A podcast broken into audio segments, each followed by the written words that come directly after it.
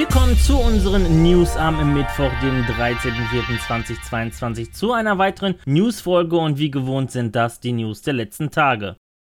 Viele Details zur kommenden PlayStation VR 2 wurden uns schon genannt. Was jedoch noch unbekannt ist, neben dem Preis ist auch der Release. Vermutet wurde bisher ein Release Ende 2022. Doch dieser Release wird wohl von Sony nicht mehr anvisiert. Ross Young, CEO von Display Supply Chain Consult, äußerte sich zum aktuellen Stand von VR-Display-Verschiffungen. Auf Twitter schrieb er, VR-Display-Verschiffungen steigen in 2022 um über 50% auf über 15 Millionen, trotz Verschiebungen von Apple und Sony ins Jahr 2023. Okay, Moment. Wenn Sony ihre VR-Displays nicht für 2022 plant, sondern in 2023, dann kann ja die PSVR 2 nicht 2022 erscheinen. Oder plant Sony einen ähnlichen Launch wie schon mit der PlayStation 5? Kann ich mir eigentlich nicht vorstellen. Ein Release 2023 könnte ich mir auch eher vorstellen, da ja Sony mit einer guten und hohen Nutzerbasis starten will und da aktuell noch recht viele potenzielle Käufer, auch PSVR 2 Käufer, noch keine PS5 besitzen, wäre es klug, noch etwas zu warten. Aber lassen wir mal die weitere Spinnerei zu diesem Thema, da es sich ja hierbei nur um eine nicht offizielle Info handelt. Also sollten wir damit etwas vorsichtiger umgehen.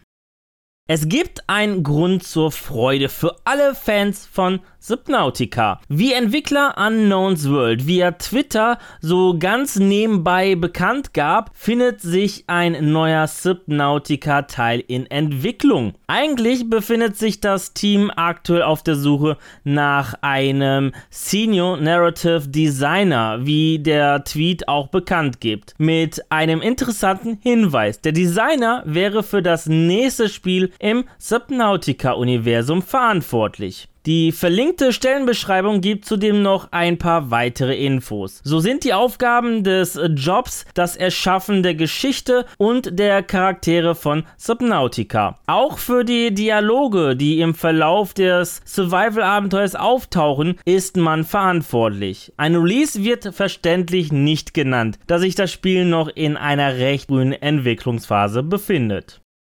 Der französische Publisher Narcon kündigt mit Hell is Us einen neuen Third-Person-Action-Adventure an. Das Spiel befindet sich bereits seit mehreren Jahren in Entwicklung und ist das bisher ehrgeizigste Projekt von Rogue Factor. Die halboffene Welt in Hell is Us verbirgt ein dunkles Geheimnis. Das kürzliche Erscheinen übernatürlicher Kreaturen, die alten Grabsteinen und Monumenten in der Region ähneln. Die Bevölkerung nennt dieses Phänomen das Unheil. Ausgerüstet mit speziell für den Kampf gegen diese Monster geschmiedeten Waffen müssen wir lernen, die übernatürlichen Kreaturen zu besiegen. Hellas Us wurde in der Unreal Engine 5 entwickelt und wird 2023 für PS5, Xbox Series und PC erscheinen. Der Entwickler Vicarious Visions, bekannt für Spielereien wie Tony Hawk's Pro Skater, Skylanders, Guitar Hero und Crash Bandicoot, gibt es nicht mehr. Das zu Activision zugehörige Entwicklerstudio fusioniert jetzt offiziell mit Blizzard Entertainment. Seinen Standort in Albany behält man bei. Man wird von dort aus weiterhin an bestehenden Blizzard-Spielen mitwirken.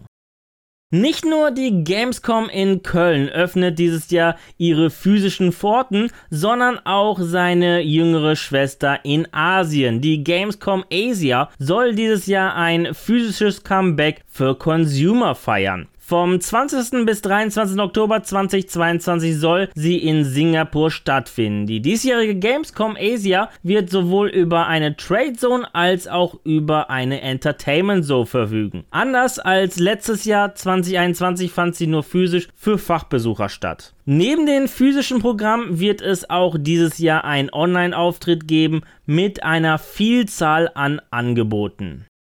Epic Games hat bei einer weiteren Finanzierungsrunde 2 Milliarden Dollar eingenommen, knapp 1,84 Milliarden Euro. Sowohl Sony als auch die Investmentfirma von Lego haben jeweils Investitionen in Höhe von einer Milliarde Dollar angekündigt. Die Investments möchte Epic Games nutzen, um die Vision des Unternehmens, das Metaverse, aufzubauen voranzutreiben und das weitere Wachstum zu unterstützen. Der Abschluss der Investition unterliegt noch dem üblichen Abschlussbedingungen einschließlich der behördlichen Genehmigung.